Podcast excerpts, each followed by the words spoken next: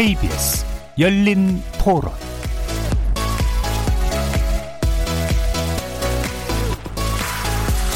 안녕하십니까. 케이비에스 열린토론 정준희입니다.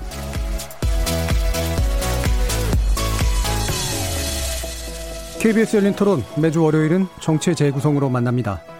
사일오 총선 사전투표율이 역대 최고치인 이십육 점 육구 퍼센트를 기록했습니다.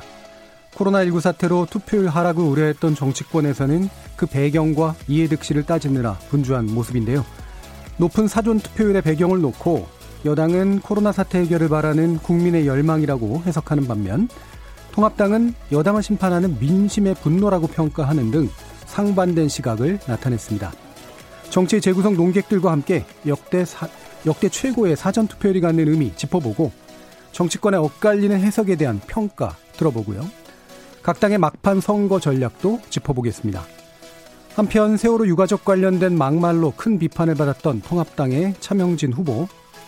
탈당 권고 이후에도 현수막을 통해 비방을 계속하자 결국 통합당 최고위원회가 제명을 결정했고 후보 등록이 취소됐습니다. 막판 입단속에도 불구하고 이 계속되는 논란에 대해서 이 부에서 논의해 보겠습니다. 케이비에스 열린 토론은 여러분들이 주인공입니다. 문자로 참여하실 분은 샵 구칠삼공으로 의견 남겨주십시오. 단문은 오십 원, 장문은 백 원에 정보 이용료가 붙습니다. 케이비에스 모바일 콩, 트위터 계정 케이비에스 오픈, 그리고 유튜브를 통해서도 무료로 참여하실 수 있습니다.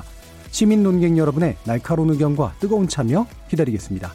케이비에스 열린 토론 지금부터 출발하겠습니다. 살아있습니다. 토론이 살아있습니다. 살아있는 토론, 케이비에스 열린 토론. 토론은 라디오가 진짜입니다. 진짜 토론, 케이비에스 열린 토론.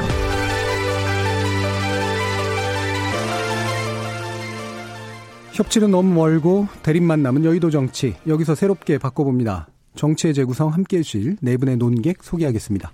더불어민주당 선거대책위원회 대변인 맡고 계시는 현근택 변호사 나오셨습니다. 네, 안녕하세요. 현근택입니다.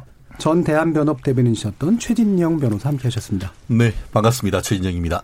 전 바른미래당 대변인이셨죠. 강신업 변호사 함께하셨습니다. 네, 강신업입니다. 반갑습니다. 그리고 민변 사무차장이셨습니다. 김준우 변호사 나오셨습니다. 네, 안녕하세요. 김준우 변호사입니다. 예, 음, 세 분의 전님, 한 분의 현님인데요. 또 세 분의 대변인, 또 한 분의 사무처장입니다. 예, 여러 가지가 섞였는데 일단 네 분의 변호사님과 함께 이 정치의 재구성 한번 진행해 볼 텐데요. 일단 사전 투표율 문제 어, 짚도록 하겠습니다. 어, 예상해 어느 정도 예상은 했습니다만 이 정도 수치일까는 어, 쉽게 예상까지는 또 못했을 것 같은데요. 어, 뭐 방역 차원에서 어, 그날 이제 몰리지 않기 위해서 이제 분산 투표를 했다라고 보시는 시각들도 있고요. 그다음에 아무래도 지지 세력이 결집되는 그런 효과가 있지 않겠는가라는 그런 지적도 있는데 어, 일단 간단하게 어떻게 보셨는지를 평가하고 여러 가지 해석들에 대한 또 평가를 이후에 연결해 보도록 하겠습니다. 현근택 변호사님. 네, 저는 아무래도 좀 지지 세력의 결집이라 보고 싶어요. 예. 왜냐하면 이게 지역별로 차이도 있었는데요. 음. 지금 한번 서울의 제일 접전지가 보면 종로라든지 뭐 그다음에 동작을이라든지 아니면 광진을 같은데 서울 지역의 다른 지역보다 높았거든요. 예. 특히 이제 종로 투, 그 투표율이 높았어요. 예. 사전 투표율이 이게 이십 대하고도 비교해 보니까 높더라고요. 예. 이십 대 때는 보니까. 사전투표와 실제 그 차이가 다른 평균의 차이가 한 이 퍼센트 정도인데 지금은 다른 지역 평균과 한 칠 퍼센트 정도 차이거든요. 그러면 제가 보기에 아마 이 접전지에서 좀 투표율이 높아진 거는 이런 뭐 지지, 양쪽의 지지 세력들이 좀 적극적으로 투표에 나선 게 아닌가 이렇게 해석하고 싶습니다. 예, 일단 이렇게 강한 충성도를 가지고 있는 지지 세력들이 일단 나서고 있다라고 이제 보신 것 같고요. 그러면 최진용 변호사님. 그렇습니다. 저도 사실 지난주 금요일. 예. 어, 도대체 얼마나 올까 해서 갔었습니다. 어, 사실 금요일 오전에 그 서울 서부지방법원 재판 마치고 바로 길 건너편에 있는 아현동 주민센터에 가서 했는데요. 깜짝 놀랐습니다. 그 주민센터 사 층에 이게 투표소가 있는데 밖에까지 이렇게 줄이 서 있는 거예요. 저도 한 십오 분 가까이 그 줄을 서가지고 투표를 했는데요. 제가 유심히 연령대 또 성별 이런 것들을 봤습니다. 근데 저는 뭐 미리 젊은 사람들만 와서 투표를 하나 했는데 젊은 사람들이 상당수 있었지만 연세 드신 분, 네. 단순히 중년을 넘어서 장년, 노년까지 굉장히 다양한 사람들이 있었던 것을 보면서 아, 보통 이제 그 사전 투표율이 높으면은 젊은 층에서 많이 오고 또 그런 결과 진보 측에 유리한 것이 아니냐 하는 것이 우리의 지금까지 어떤 선입견이었는데 네. 이번에는 그와 같은 예측이 단순히 결론 내리긴 쉽지 않다. 음. 말씀드린 것처럼 성별이나 연령이나 굉장히 다양한 분들이 많이 왔다는 점에서 결과를 유, 그 어떤 한쪽의 유불리를 그 단정하기는 어려울 것 같습니다. 다만 그럼에도 불구하고 이번 같은 경우에는 준연동형 비례대표제. 예. 이 부분은 아까 말씀드린 것처럼 지역구의 어떤 치열한 것에 같은 경우에 조금 더 높은 것을 떠나서 지금 준연동형 비례대표는 뭐냐면은 어쨌든 투표를 많이 해서 특정 정당을 지지했을 때에 이 비례대표가 굉장히 많이 늘어나는 그런 부분이 있지 않습니까? 네. 근데 이번에 봤을 때는 호남 쪽 어떤 그 전체적인 사전 지지율이 굉장히 투표율이 높았단 말이에요. 그런 측면에서 봤을 때는 이 전체적으로 지역구는 단정할 수는 없, 없습니다만 비례대표제에서 정, 그 어쨌든 민주당 측의 어떤 위성 정당 측에 상당 부분 유리한 점이 없지 않을까 싶은데요. 네. 어, 그런 어떤 평가를 하게 되면은 결국 작용이 있으면 반작용이 있을 수 있어서 과연 최종적으로 그 지역별 투표도 어떻게 될지 예. 저도 개인적으로 좀 관심이 가는 입장입니다. 예, 다, 그러니까 성별이나 뭐 연령이나 다양하게 나왔다라고 이제 보셨는데 그분들은 그렇다면 그 현근택 변호사님 말씀 주신 것처럼 좀 더 강한 지지층일 거라고 보시는 건가요? 그렇습니다. 결국은 예. 세대별 또 어떤 이념별로 결국 그 특히 이번 지난번 그 이천십육 년 그 총선 같은 경우에는 다자구도였지 않습니까? 예. 그 국민의당이 어떻게 보면 녹색 발음을 일으켰는데 이제는 준연동형 비례대표제의 어떤 취지가 몰각되면서 결국 양자 진영 대결 예. 이런 식으로 가면서 어떤 그 이념적으로 또 그 지지세로 그 강하게 그 맞붙는 그런 예. 측면에서 어떻게 보면은 양측의 지지층이 결집하는 그런 효과가 있어서 알겠습니다. 그 정도가 어느 정도 될지는 예. 누구도 지금 단정하지 못하는 그런 상황인 것 같습니다. 예. 강신업 변호사님. 네, 맞습니다. 이번에는 뭐 사전투표율이 뭐 이례적으로 높았다는 것은 뭐, 어, 부인할 수 없는데요. 사실 그거는 어느 정도는 예상됐던 겁니다. 예. 그래서 사전투표율이 높다고 해서 반드시 본투표 날도 투표율이 높을 것이냐. 음. 그건 좀 지켜봐야 됩니다. 왜 그러냐면 이 코로나 때문에 아무래도 본투표 날 사람들이 몰릴 것을 예상해서 미리미리 투표를 한 것이 분명히 있고요. 또 사실은 총량 불변의 법칙이라고 할 수 있는데 투표 안 할 사람은 언제든지 안 합니다. 예. 그리고 투표할 사람은 빨리 하든 늦게 하든 합니다. 결국은 이제 할까 말까 하는 사람. 이 사람들이 이제 얼마나 나가느냐. 예. 이것이 이제 투표율을 좌우하는 것이거든요. 그것이 약 십 퍼센트 정도 이제 왔다 갔다 하게 됩니다. 근데 이번에 얘기하는 것이 이제 문정권을 심판하는 어떤 샤이 보스들의 어떤 결집이냐. 아, 또 코로나 극복 열망을 다시 말해서 정권에 힘을 실어주는 예. 이런 사람들이 많이 나간 것이냐. 이제 아전인수식으로 다 이렇게 해석을 하고 있지 않습니까? 근데 그거는 뭐 둘 다 가능하다고 보는데 저는 그럼에도 불구하고 이번에 이제 이 선거는 사실은 뭐 로고성도 없고 유세도 없고 열기도 없지 않냐 뭐 이렇게까지 얘기했던 선거거든요. 예. 그래서 이번에 사전투표율이 이례적으로 높긴 했지만 본투표율은 좀 봐야 된다고 생각하고 그리고 어쩌면 과거의 그 선거에 비해서 아, 또 그렇게 어떤 강하게 맞부딪히는 것이냐 반드시 또 그렇지도 않아요. 사실은 음. 쟁점이 그렇게 많지 않은 선거입니다. 예. 원래는 우리가 여섯 번 중에서 다섯 번을 이 정권 심판 그러니까 이제 어, 이 대통령에 대한 어떤 심판 이런 쪽으로 이제 갔다고 얘기하거든요. 근래 여섯 번의 어, 그 국회의원 선거 중에서 예. 어, 다섯 번 정도가 이 그 정권에 대한 심판 이런 성격을 띄었다고 얘기를 하는데 이번에는 이제 그것과 조금 다른 그런 어떤 모습이 나타나고는 있지만 어쨌든 간에 이번에도 본투표를 열어봐야만 예. 어느 쪽으로 이제 기울 것인지도 알 수 있고 선거율이 얼마나 높을지도 좀 알 수 있다. 일단은 좀 지켜봐야 할 것 같습니다. 알겠습니다. 김준우 변호사님. 사전 투표가 자리를 잡아가는 과정에서 예. 이제 여론 사전 투표 투표율이 올라갔다라는 분석이 하나 있을 수 있을 것 같은데 저는 사실은 코로나 때문이다. 예. 아, 코로나 때문에 달리 할 일이 없으셔서 투표장에 많이 가셨다라는 생각을 좀 해요. 그리고 예. 원래는 미리 투표하고 그날 뭐 저기 놀러 가야 되는데 놀러도 못 가고 뭐 이랑 저랑 하니까 투표율이 전반적으로 올라갈 수 있는 좀 음. 코로나적인 사태라는 예. 게 있는 것 같고 재밌는 게 지금 호남 투표율이 제일 높습니다. 호남이 전부 세종 빼고는 호남만 전부 삼십 퍼센트가 넘는 투표율을 기록하고 있는데 그러면 이제 말하기 좋은 분들은 호남이 일찍 결집했으니까 영남이 역결집할 것이다. 예. 저는 뭐 그럴 수도 있다고 생각합니다. 근데 저는 그게 아니라 호남이 어, 확진자가 제일 적어요. 음. 네, 지금 전국적으로 보면 제주도를 제외하고 숫자적으로 전북 열일곱, 광주 이십칠, 전남 십오 이 정도거든요. 그래서 조금 더 자유롭게 이동할 수 있는 분위기가 조성됐으니까 투표 정도는 이렇게 해서 호남이 좀 더 투표율 높지 않나. 대구가 상대적으로 제일 낮은 게 아무래도 확진자가 제일 많으니까 아직까지는 예. 마음속에 심리적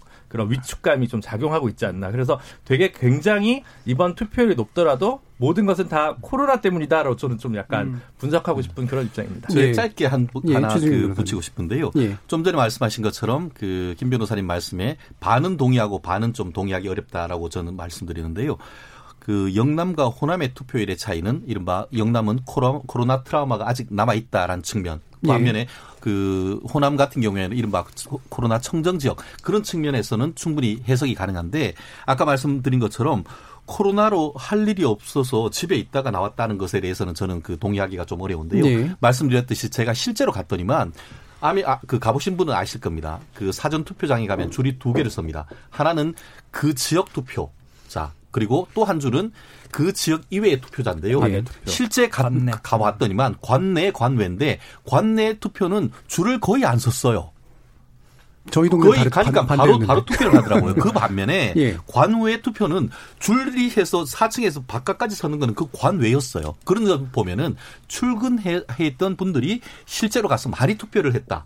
그런 것을 볼 수가 있어서 아마 코로나가 그 지역별의 어떤 그런 트라우마를 남긴 것은 이해를 할 수 있겠지만 적어도 서울 지역에서는 예. 코로나보다는 어떤 양자 대결에 따른 어떤 그 지지세의 결집 이런 부분이 조금 더 방점이 실릴지 않을까 하는 것이 예. 제 개인적인 어떤 경험의 어떤 분석입니다. 예. 사실 네 분 다 개인적인 경험으로 지금 분석을 해주셨어요. 그럴 수밖에 없는 거긴 하고. 예, 현근택 변호사님. 네. 저도 뭐 저 같은 경우에는 아마 제가 토요일 날 했는데요. 저는 아마 관내가 좀 많고 관내는 예. 사람이 적더라고요. 왜냐하면 네. 주, 주거지 같은 경우에는 아무래도 예. 아파트 단지 같은 건 그런데 그렇죠. 예. 결국은 아마 모든 분들이 관심 갖는 거는 이게 과연 본투표로 연결이 될 거냐. 음. 과연 본투표율이 얼마나 될 거냐. 그렇죠. 이 부분인 것 같아요. 사전투표 입이 나왔고요. 그럼 이제 그동안의 수치를 이렇게 봤더니 사실 이천십사 년이나 십육 년에 그러니까 어찌 보면 십삼 년에 도입되는데 그 당시에 보니까 사전투표가 약간 십 퍼센트대였어요. 십일 퍼센트, 예. 십이 퍼센트대였는데 본투표 오십육, 오십팔 정도였거든요. 근데 이게 이천십칠 년 대선 넘어오면서부터는 사전투표가 이십육 퍼센트였는데 본투표가 칠십칠 퍼센트였거든요. 지난번 지방선거 때는 사전투표가 이십 퍼센트고 본투표가 육십 퍼센트고. 그러면 지난번 대선하고 지방선거 때 사전투표하고 본투표 비율이 한 세 배 정도 됐어요. 대략적으로. 예. 구 점 육 배에서 음. 세 배 정도였거든요. 그럼 사실은 이십육 점 육구 퍼센트가 나오면 팔십 퍼센트가 된다는 얘기인데 그렇게 되지는 않을 것 같고. 근데 그 투표 열기라는 건 기본적으로 사람들이 갖고 있는 거예요. 어느 정도. 그러면 저는 아마 그래도 칠십 퍼센트 넘지 않겠냐. 음. 예전에 왜냐하면 총선이 칠십 퍼센트 넘은 건 아주, 아주 오래전에 있고 음, 최근에는 네. 없습니다. 음. 팔 년? 그렇죠. 아주 오래전에 있었는데 지금 추세로 보면 지금 뭐 코로나 말씀도 하시지만 어쨌든 투표 열기는 있는 거예요. 열기는 있는 거기 때문에 저는 아마 대구도 충분히 그 전국 평균만큼 올랐을 걸로 보는데 그 전국 평균 어쨌든 최종 투표는 칠십 퍼센트 넘을 가능성이 있다라고 음. 일단 저는 그렇게 봅니다. 어, 투표율 예. 얘기가 나왔으니까 저는 제 의견을 좀 말씀드리면 아까도 말씀드렸듯이 총량 불변의 법칙이라니까요. 그래서 이 총선에서 육십 퍼센트 넘은 적이 딱 한 번 있다는 거죠. 육십 점 육 퍼센트. 네, 그리고 이십일 세기 예, 들어서는 그렇습니다. 십칠, 예, 십칠 대. 십칠 대 때 음. 최근에 말이죠. 음. 그리고 저번에가 이제 오십팔 퍼센트 정도가 네, 됐었죠. 네. 또 사실은 그거보다 훨씬 떨어진 적도 있어요. 네, 십팔 대 그렇죠. 때는 사십팔 퍼센트인가 네, 네, 그 정도 됐었죠. 네, 네, 네, 그렇다면 저는 이번에도 육십 퍼센트 넘기가 그렇게 쉽진 않다고 생각합니다. 근데 총량 불변은 매번은 총량은 바뀌긴 했잖아요. 여기서 말하는 건 이제 이번에 네. 이번에 총량이라는 게 있을 텐데 예. 지방선거 다르고 총선 다르다는 그 뜻입니다. 예, 예. 대통령 선거는 당연히 더 올라갈 수도 있는 거죠. 예. 그래서 이제 국민들이 갖는 대통령 선거냐 이것이 지방선거냐 총선이냐에 따라서 갖는 이제 관심도가 있지 않습니까? 그런데 예. 이제 그거에 비하면 사실은 칠십 퍼센트를 한다면 그건 대단한 것이고요. 음, 그러니까 총선에 제한이 예, 있다. 총선에서 말이죠. 그런데 예. 저는 어쨌든 오십 대 후반 음. 육십이 되긴 좀 어렵다 이렇게 보는데 아까도 말씀드렸듯이 이것이 나누어진 것이지 그러니까 이제 코로나 때문에 말이죠. 이게 열기가 그렇게 뜨겁냐. 이것은 사실 이번에 그렇게 어떤 아까도 말씀드렸듯이 쟁점이 그렇게 엄청나게 있느냐. 예. 있는 것 같지만 사실은 또 열기가 그렇게 뜨겁지 않거든요. 생각보다. 제 생각은 좀 그렇습니다. 예. 저는 아까부터 얘기했던 음. 대한 부재다. 음. 비행기 타고 나갈 수도 없고. 뭔가 이제 여행을 갈 수도 없고 뭐 예. 이제 있다 보니까 어 일상에 별로 특별히 할 게 없기 때문에 죄송합니다. 참정권이 이러면 안 되는데 참정권을 이렇게 낮게 하면 안 되는데 어쨌든 어, 그런 수요들이 좀 있어서 좀 투표율이 상대적으로 높아지는 좀 음. 이례적인 경우로 분석할 수도 있지 않을까. 아, 놀러가지 못하니까. 네. 김 변호사님 말씀을 조금 더 긍정적으로 해석하면 예, 어떻게 해석하는 예. 분이 있냐면 잘 해석해 줘야 됩니다. 예, 왜냐하면 아, 집에 집에 오래 있었다. 집에 예. 오래 있었더니 티비와 뉴스를 많이 본다. 예. 아, 그래서 정치에 관심이 굉장히 많아졌다. 예. 그리고 각 당이 뭐라고 얘기하는지도 알고 아, 선거의 쟁점도 알고 그래서 정치에 대한 관심이 굉장히 많아져서 아, 투표해야 되겠다. 음. 이런 어떤 투표 열망이 굉장히 높아졌다. 예. 라고 사실 어제 비슷한 얘기인데요. 감사합니다. 예. 예. 엄청나게 잘 긍정적으로 해석하면 이렇게 해석합니다. 요즘 뉴스 별로 안 본다던데요. 아까 이제 강신업 변호사님이 언급해 주신 총량, 다시 말하면 총선이라는 제한이 있다. 음. 그리고 쟁점이 없다. 따라서 전체 그러니까 몇 퍼센트일진 모르겠지만 투표율에 어떤 맥스치가 있을 텐데 그 안에서 먼저 해버린 것을 치고 나면 저는 그렇게 생각해요. 더 이상 늘, 그렇게까지는 늘 수는 않을, 않을 수도 네. 있다는 말씀이잖아요. 예. 네. 그러면 그 강신업 변호사님은 음. 아까 두 가지 지적해 주신 거 지금 쟁점이 별로 없는 음. 그런 상태 그리고 총선이라는 게 원래 그렇게 관심을 끌기 어렵다라고 음. 하는 것 외에 또 다른 어떤 변수는 없나요? 글쎄 아무래도 이제 음. 코로나가 하는 것은 변수죠. 그 음. 변수가 뭐냐면 과거에는 말이죠. 이 선거를 하면은 외국으로 굉장히 많이 놀러 나간다든지 네. 또 뭐 해외로 나가고 또 뭐 그런 게 많았었는데 네. 지금은 그게 어려워요 사실은. 네. 그래서 아까 현 변호사가 얘기했던 것도 일리가 있습니다. 네. 그리고 또 티비를 많이 본다는 것도 사실은 또 더 많이 본다고 저는 생각을 합니다. 그리고 그러다 보니까 평상시보다 정치에도 관심을 가졌을 것이라고 저는 음. 보고요. 또 하나는 이런 것이 있습니다.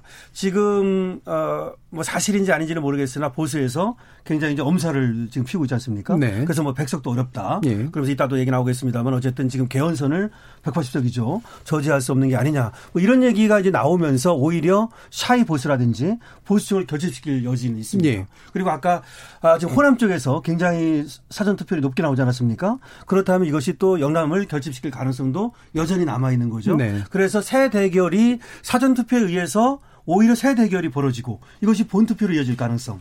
처음부터 그러니까 쟁점이라든지 새 대결이 벌어진 것이 아니라 예. 사전 투표에 의해서 새 대결이 촉발되고 그것에 의해서 본 투표가 아, 그 투표율이 높아질 가능성은 있어 보입니다. 네. 그러면 이제 지역 얘기도 마침 나왔으니까 음. 지역 얘기 좀 더 해보시죠. 지금 이제 종로가 좀 유난히 높은 건 맞는데 대구가 또 유난히 낮은 것도 맞고요. 근데 이걸 이제 격전지나 관심지 변수라고 얘기하기에는 또 이제 호남 쪽에 이제 높은 것은 아까 코로나 변수라고 이제 또 얘기를 해주셨는데 이 지역 차이가 물론 한 가지 변수로 결정되는 건 아니겠습니다만 어떤 것들이 좀 더 이렇게 설명 가능하다고 뭐 보세요? 지역 차이도 네, 이런 얘기 그러니까, 그러니까 사전 투표 높아져서 본 투표 높아진다기보다는요. 저는 아마 이 분석하시는 분들 중에는 이 투표의 효능감을 말씀하시는 분들 예. 되게 많아요. 한마디로 얘기하면 이런 거죠.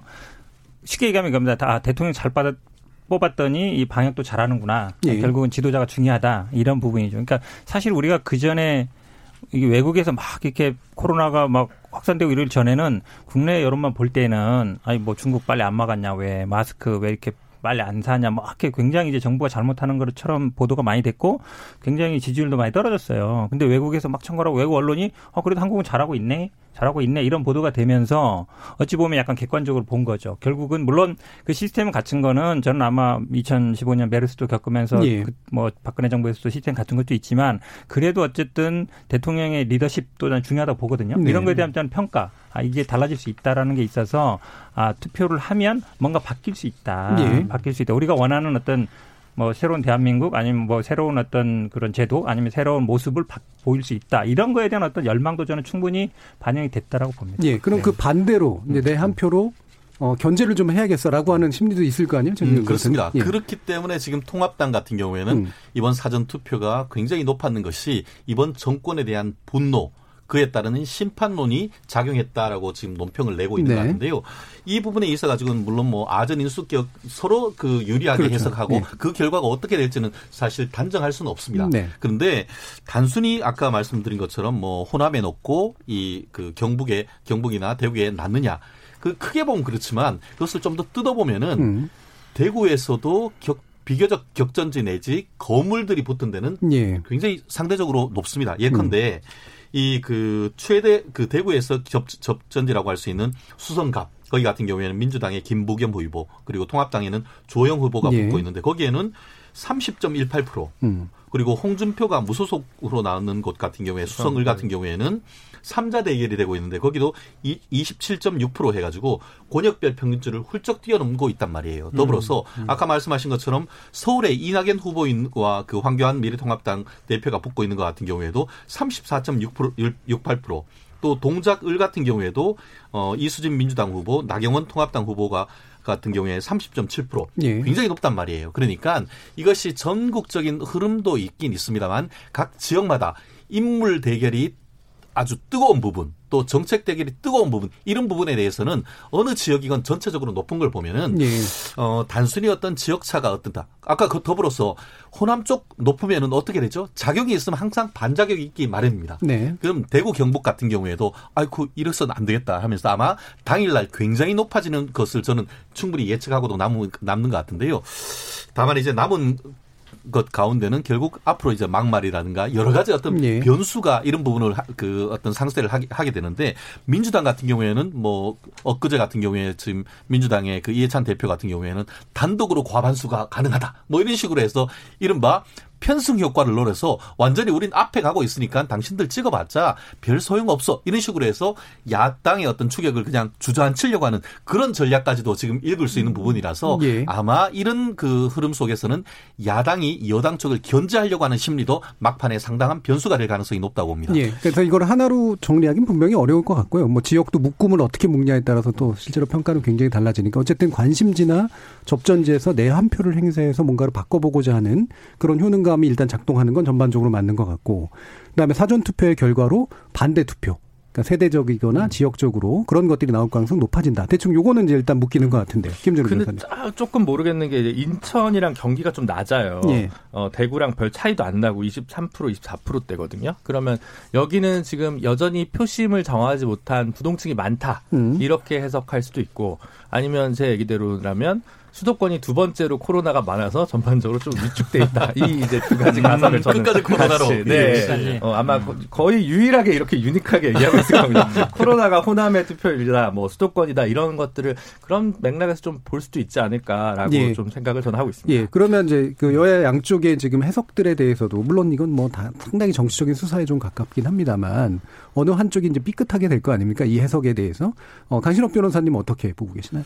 글쎄 이제 어느 쪽이 만들 그러니까 이제 뭐 샤이보스가 많이 튀어나온 것인지 다시 말해 정권 심판론이 이제 먹히고 있는 것인지 아니면 대통령이 힘을 실어주자라고 하는 것이 먹히고 있는 것인지는 뚜껑을 열어봐야 되겠습니다만은 예. 어쨌든 분명한 거는 아직까지는 대통령의 힘을 실어주자 이것이 먹히는 것으로 저는 봅니다. 네. 그 이유는 뭐냐면 저번에 나와서도 제가 말씀을 드렸는데 이 위기가 작으면요 정권 심판론이 음. 더 먹힙니다. 예. 근데 위기가 크면 이 나라에 힘을 실어주고 지도자의 힘을 실어주는 게 먹히거든요. 예. 그런 면에서는 여당은 정말 어떻게 보면 좀 쉬운 선거를 하고 있는 거죠.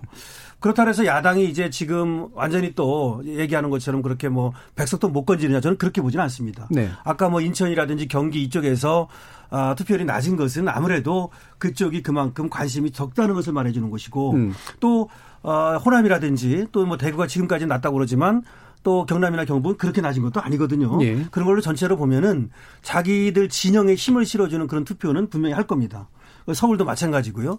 이제 서울과 수도권이 문제인데 여기에서 지금 얘기하는 것처럼 민주당이 완전히 압승을 거둘 것이냐 저는 그렇게 보지는 않습니다. 네. 왜냐하면 언제든지 그 견제 심리 그리고 또 정권을 심판해야 된다는 그런 것은 늘 숨어 있는 거거든요. 그래서 여론조사하고는 상관없이 좀 다른 결과가 나올 것이다. 예. 그렇게 보고요. 물론 지금 초접전 지역이라고 하는 곳에서는 아, 지금 나오는 여론조사와는 좀 달리 통합당에서도 상, 상당히 선전을 하지 않겠느냐 음. 이렇게 봅니다. 다시 말씀드리면 어쨌든 간에 국민들의 견제 심리, 균형 감각 이런 것들은 살아있다. 예. 지금까지 그 총선이라든지 여러 가지를 보면 국민들이 절묘한 선택을 하거든요. 예. 어떻게 그렇게 절묘한 선택을 했는지 마치 시나리오를 짠 것처럼 그렇게 선택을 한단 말이에요. 그래서 그런 것은 여전히 우리가 지켜봐야 될 부분입니다. 예. 저, 뭐 저는 예, 조금 뭐 물론 우리 당에 있으니까 이런 얘기 하는지 모르겠는데요. 음. 그러니까 위기가 곧 지기율은 아니에요. 음. 위기가 왔을 때 어떻게 대응하느냐가 중요하거든요. 예. 지금 이제 예를 들어서 일본 같은 경우도 보면 아베 지지율이 굉장히 떨어지고 있죠. 위기는 똑같이 위기입니다.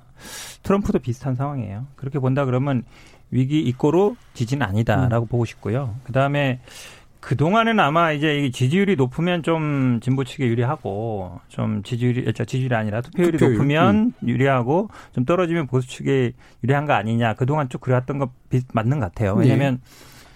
민주당 계열 쪽이 단독으로 과반 넘은 게 거의 아마 저 탄핵 이후에 했을 때, 그때가 거의 처음, 그렇죠. 예. 그때는 그때가 육십 퍼센트 했거든요. 육십 점 육 퍼센트였는데, 그 후로는 계속 이제 사십 대, 오십 대 하다가, 지난번 선거 때 조금 높았어요. 오십팔 퍼센트 네. 정도 했는데, 육십은 안 됐죠. 음. 아슬아슬하게 조금 이제 민주당이 한 석 정도 많았다는데, 그건 뭐 우리 다, 이렇게 뭐 많은 분들이 얘기하듯이 오십 대, 육십 대들은 항상 투표율이 비슷하지만 삼십 대, 사십 대는 이분들은 투표를 하는 경우도 있고 안 하는 경우도 있단 말이죠. 예. 이분들이 하면 투표율이 올라가고 안 하면 떨어지는 구도였는데 대부분 삼십, 사십 대가 그래도 좀 진보적이지 않냐. 그 구도는 저는 아마 그대로 좀 지켜지는 것 같다라고 네. 보는데 저는 아마 이번에 많은 분들이 투표하는 상황에서는 모든 분들이 공통적으로 얘기하는 건 결국 코로나 사태에 대한 어떤 그 대응이라든지 아니면 그런 뭐 정부의 이런 미라든지 우리가 뭐 집에서도 방송 보면 아마 대부분의 코로나 얘기예요. 정치 얘기는 뒤에 한 일, 이십 분 하는 것이고 그러다 보면 결국은 그런 거에 대한 평가, 정부에 대한 대응에 대한 반응에 대한 평가 이런 부분들이 가장 큰 것 같아요. 저는 예. 아마 그런 분들에서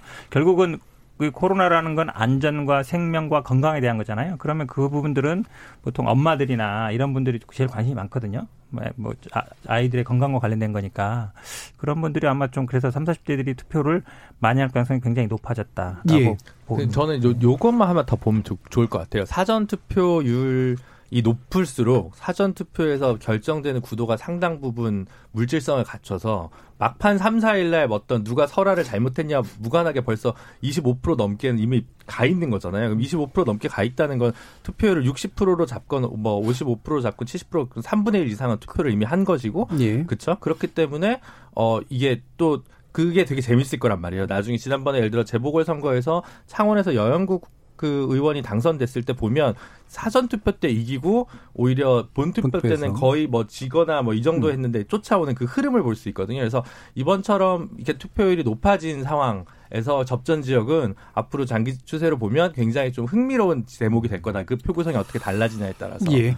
자, 그러면 이 부분 짚어보죠. 그러니까 지금 각 당의 이제 어떤 전략, 이제 막판 전략에 대해서 평가를 좀 해주셔야 되는데 일단 어, 두 양당을 한번 비교를 해봤으면 좋겠습니다. 아까도 잠깐 언급을 주셨기 때문에 어, 이게 약간 양면적인 것 같아요. 한편으로는 조심하는 듯하면서 한편으로는 자신감 있어하는 또 이런 게 이제 계속해서 이제 겹쳐서 나오는데 일단은 이제 최근 며칠 사이에는 여당은 아까도 얘기했던 것처럼 이제 과반 이상을 밀어달라 가능하다 쪽이고 야당은 이제 읍소 쪽으로 좀 가 있습니다. 견제해야 됩니다라고 하는 쪽으로 이게. 맞는 진단에 근거한 전략일지 아니면 혹은 진단과는 무관하게 뭔가 이렇게 다른 어떤 전략들이 숨어 있는 건지 어떻게 보십니까? 저는 개인적으로 그 현재의 그 미래통합당이 이른바 정권 심판론에서 정권 견제론으로 바꾼 것은 예. 그만큼 그 현재의 어떤 국민들이 얘기하고 있는 이른바 위기 극복론이 상당 부분 국민들에게 예. 이 먹히고 있는 것에 대한 전략적인 전략 수정이다. 음. 이렇게 그 볼 수가 있을 것 같은데요. 실제로 최근에 그 유시민 그 노무현재단 이사장 같은 경우에는 백팔십 석 넘어간다. 뭐 이런 얘기를 했지 않습니까? 네, 뭐 범진보. 예, 네, 범진보. 그러니까 음. 그거에 대해서는 양측 다 지금 펄쩍 뛰고 있습니다만 결국 이것을 계기로 해가지고 통합당 같은 경우에는 이른바 정권 심판론 대신에 정권 견제론으로 그 키워드 자체를 바꿨지 않습니까? 예. 그 전까지만 해도 이 그 이번에는 바꿔보자 했다가 이번엔 뭐라고 하죠? 넙죽절하면서 일할 기회를 주십시오. 예. 만약에 백팔십 석 넘어가면은 개헌 이외에는 모든 것 실질적으로 다 할 수 있다. 이렇게 했을 경우에는 청와대, 행정부, 입법부, 사법부, 헌법재판소까지 모두 사실상 일당 독재가 된다. 이런 그 어떤 메시지를 던짐으로 해서 막판에 어떤 중도 표심, 견제 심리를 자극하는 그런 전략으로 가고 있는 것 같은데 네. 저는 개인적으로 나름대로 전략적 수정을 잘 했다고 봅니다. 네. 실제로 왜 그러냐 하면은 중도층 같은 경우에는 야당이 지금 여당 심판하자라고 하니까 뭐라고 하죠? 그럼 당신들은 잘하는 게 뭐냐고. 그렇죠. 예. 심판할 자격이 있냐. 이런 음. 것을 되물었죠. 예. 결국 그 부분이 야당으로서는 굉장히 뼈아픈 부분인데 예. 결국 지금 이제 선거를 일주일 이제 며칠 이제 남지 않은 그런 상황 속에서는 계속 심판론으로 해가지고는 중도 표심을 잡기 어렵다. 그렇다고 하면은 지금 오만한 백팔십 석 나아가 이백 석까지 바라보는 그, 그 현 정부 여당에 대해서 견제라도 할 수 있도록 해달라. 그렇게 예. 하기 때문에 그러한 전략이 오히려 심판론보다는 이 견제를 통해서 중도 표심을 잡아올 수 있, 있다는 점에서는 음. 나름대로 유효한 막, 막판 그 어떻게 보면은 어, 그 야구로 치면은 이 구 회 말 예, 구원투수, 야구 얘기 또 나오셨습니다. 예, 구원투수 지금 했는 것 같은데 과연 그것이 국민들에게 돌직구로 예. 작용할지 여부에 대해서는 예, 예. 아마 뭐 이틀, 삼 일 뒤면 나오지 않을까 싶습니다. 예. 현근택 변호사님은 그러면 여당은 지금 대세론을 쓰고 있다고 보세요? 아니죠. 예. 어, 지금 이제 공식적으로 얘기하는 거는 지역구 백삼십, 그다음에 비례대표 열일곱 석 해서 백사십칠 석, 예. 일당 음. 이렇게 얘기하고 있고 과반이라는 얘기도 굉장히 조심스럽습니다. 음. 왜냐하면 지난번에 그 이해찬 대표도 사실 과반 뭐 가능하다 이랬다가 좀 부족하다 이런 얘기 나오는 게 사실은 이제 유시민 이사장이 제가 보기엔 쓸데없는 얘기 한 거예요. 예. 예, 왜냐하면 이제 범진보라는 틀로 지금 묶인 정당이 과연 어딘가도 좀 애매하고요. 정의당과의 관계도 지금 그렇고 어찌 보면 열린민주당과 마찬가지고요. 그러니까 민주당이 독자적으로 과반을 할 수 있는가 못하는가가 제가 봐도 이제 선거의 핵심 쟁점은 같긴 한데 그렇다 해도 어, 어쨌든 투표를 하려는 분들이 아, 내가 안 나가도 뭐 문제 없다 이러면 투표에 안 나올 수 있거든요. 그래서 저는 저희 민주당에서는 처음에 해왔던 목표 지금 예. 백사십칠 석으로 일당을 하겠다 이 목표를 유지하고 있고요. 이거에 크게 벗어나지 않는 메시지를 내고 있습니다. 실제로도 예. 그렇게 보고 있고. 근데 저는 이제 이런 말씀을 꼭 드리고 싶어요. 우리가 팔십칠 년 민주화 운동, 민주화 이후에 사실 어찌 보면 가장 큰 대한민국의 정치적인 사건은 저는 아마 이천칠 년, 이천십육 년 촛불혁명이라고 예. 보는데 그때 사실 대통령은 바뀌었어요. 근데 물론 말씀처럼 뭐 입법, 사법, 행정을 다 장악했다 그러지만 대한민국에서 사실은 그동안 한 오십 년 정도는 계속 보수 측이 어찌 보면 그거를 쭉 저는 잡아왔다고 봐요. 지금이 어찌 보면 대한민국의 패러다임이 좀 바뀌는 시기다. 그러니까 결국은 그전에는 어찌 보면 약간 뭐 사실 저는 민주당도 진보라고 생각하진 않아요. 약간 네. 이제 중도 우파 정도로 보는데. 음. 근데 이제 그 상대 그러니까 보수당이 너무 이제 어찌 보면 우측에 있다 보니까 제가 보기엔 뭐 수구와 보수가 좀 섞여 있는 것 같은데요. 이게 좀 이제 정상적인 어쨌든 그전에 우리가 그 냉전 체제에서 남북 간의 어떤 그런 걸로 인해서 정치가 형성됐던 예. 그런 약간 기형적인 정치 구도가 이제 좀 깨지고 있다. 그래서 저는 아마 이번 총선이 좀 그런 분기점이 될 것 같아요. 그래서 음. 약간 수구와 보수가 좀 나뉘고 진보와 중도가 좀 나뉘면서 어느 정도 정상적인 그러니까 여기서 정상적이라는 얘기는 서구적인 정치의 어떤 예. 구도에서 보수와 진보가 어느 정도 자리를 잡아가는 그런 계기가 되지 않겠냐 이렇게 보고 있습니다. 예. 자 그러면 여당은 그러면 몸조심 전략 쪽에 좀 더 가까울 것 같고, 음. 예. 야당은 역시 읍소가 네. 되긴 될 거란 말이에요. 예. 자 이게 이런 겁니다. 지금 선거라고 하는 것은 굳이 말하자면 하나의 것도 전쟁입니다. 예. 그러면 이제 전략이라고 하는 것이 있을 수밖에 없잖아요. 그러니까 우리가 보통 이제 밴드웨건 이펙트라고 그래가지고 우세저효과라는 것이 있고 언더도그 이펙트라고 해서 네. 여세저효과라는 것이 있죠. 네. 그러면은 앞서간다고 해서 유리한 점이 있는 것이고 오히려 우리가 지고 있다 그래가지고 유리한 점이 있는 거예요. 네. 그래서 어떤 경우에는 우리가 너무 앞서간다고 그러면 우리 편이 안 나오는 거죠. 선거에. 어차피 이겼으니까. 그다음에 또 하나는 우리가 너무 지고 있다고 그러면 오히려 우리 편이 포기해버리고 안 나오기도 합니다. 네. 그래서 이것이 우리가 이기고 있다고 하는 것이 유리할지 우리가 지고 있다고 하는 것이 유리할지는 간단한 문제가 아닙니다. 네. 그래서 여기 이거는 굉장히 조심하는 부분이거든요. 그럼에도 불구하고 미래통합당에서 개헌선도 지금 저지하지 못하겠다 이런 얘기를 하면서 큰절을 하고 읍소 전략을 한다는 얘기는 저는 그 안에서 어쨌든 여론조사를 통해서 위기의식을 분명히 느꼈다고 봅니다. 예. 그래서 아까 최 변호사가 얘기를 잘했는데 정권 심판론이 먹히지 않으니까 정권 견제론을 예. 들고 나온 것이고 이것이 상당 부분 효력을 효과를 발생할 수도 있다. 일으킬 수도 있다. 이렇게 보고요. 그리고 이제 민주당에서도 뭐 유시민 의원이 뭐 전 의원이 뭐 백팔십 석 뭐 이런 얘기 했지만 거기에 대해서 이제 또 아 질색을 하고 지금 네. 뭐 과반도 어렵다 이런 얘기를 하지 않습니까? 그것도 역시 너무 또 아 그 샴페인을 먼저 터뜨릴 경우에 그것이 가져올 어떤 네. 그 반작용 이런 것 때문에 그러는 것인데 저는 지금 뭐 여론조사가 발표가 안 되고는 있지만 양 당에서는 자기 자체적으로 분석을 하고 있을 것이고 거기에 근거해가지고 나름대로 이제 표정 관리도 하고 읍소 전략도 하고 예. 몸살이기도 하고 이런 걸로 보는데 그렇다 하더라도 전체 흘러가는 거 보면은 어쨌든 민주당에 좀 유리한 것이 아닌가 음. 또 이런 생각은 들고요. 예. 김준우 변호사님 마지막 답변. 저는 예. 혼자 한번 계산을 막 해봤어요. 예. 전국 지역구로 막 돌고. 근데 음. 대충 민주당, 한국당이 분석하는 것도 사실은 한 네다섯 개 차이고 서로 비슷한 것 같아요. 그래서 예. 음. 말씀하신 대로 뭐. 합쳐서 더불어 시민당의 비례의석과 더불어 민주당의 지역구 의석을 합쳐서 아까 말씀하신 백사십칠에서 뭐 그 정도 수준, 예, 그 정도 호나 혹은 뭐 백오십 몇 가지 그 사이에서 이제 너를 뛸 거라고 생각하고, 한국당도 뭐 백이십 언저리 정도에서 이렇게 좀 예. 이제 두 아, 위성정당 합쳐서 그렇게 나올 거라고 보여지는데, 고민이거나 의문스러운 건 이런 겁니다. 육십오 퍼센트 정도 예를 들어 지금 투표율이 기록을 한다고 한다면 육십 퍼센트까지는 어느 정도 예상이 좀 됩니다. 오십팔 퍼센트, 육십 퍼센트 나왔던 네. 지난 총선과 지방선거에. 근데 육십오 퍼센트에서 오 퍼센트가 더 튀면 이 오 퍼센트가 어디로 갈지는 사실은 조금 계산하기가 되게 어렵습니다. 그래서 이게 특별히 어느 세대나 지역으로 또 판별되지 않는 좀 음. 어, 보통 총선 정도에서는 안 튀어나오던 표들이 나올 때 이 표를 예. 반반 가질 수도 있고 음. 이럴 수도 있기 때문에 그런 부분들 때문에 아직 좀 접전 지역이랄까 그런 표심들이 움, 움직이고 흔들리는 지역이 분명히 있다고 생각해서 요 한 뭐 오늘 내일 그, 그, 각 당이 끝까지 좀 고군분투해야 되지 않나 이렇게 예. 보고 있습니다. 제가 하나만 예. 덧붙이면 강신업 변호사님. 지난번에 그 이천십육 년이죠. 예. 그때는 양당이 있었고 제삼 당인 국민의당이라는 것이 있지 않습니까? 예. 당시에 민주당보다도 국민의당이 전체 아, 지지율은 더 높았어요. 미래정당 지지율도 높았습니다. 미래정당에서 말이죠. 네. 그 정도였는데도 불구하고 아, 이제 물론 이제 지역구에서는 굉장히 차이가 나고. 근데 그때 무슨 말이 있었냐면 그 양당이 거대 양당이 이 국민의당 때문에 사실은 그 몇 표 차이로 정말 뭐 어떤 경우는 이백 표 차이, 네. 뭐 천 표 이내, 이천 표 차이 이내로 굉장히 많이 그 아, 차이가 많이 났거든요. 다시 말해서 수도권에서 민주당이 압승을 했지만 실제적으로 표 차이는 많지 않았다는 얘기죠. 예. 다 합친다 하더라도. 근데 그때는 국민의당이라고 하는 제삼 당이 있었어요. 예. 그렇죠. 근데 지금 이제 그런 당이 전혀 이제 존재하지 않습니다.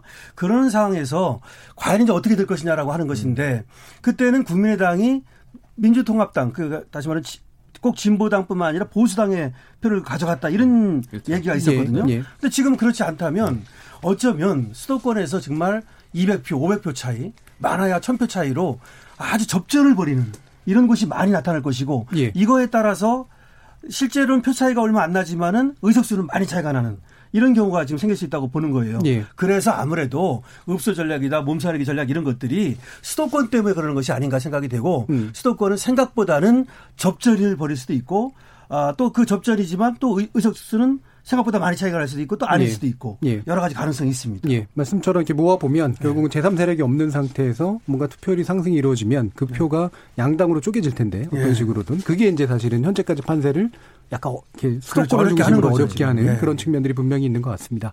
아, 자 이렇게 어, 투표율의 증가, 사전 투표의 어떤 이제 역대 최고 기록을 보면서 어, 다양한 어떤 해석들이 나오고 있는데요. 어, 막판은 역시 막말로 지금 점철이 되고 있는데, 이것이 또한 막판 변심을, 어, 막판 표심을 흔들 변수가 될지 또 주목이 됩니다.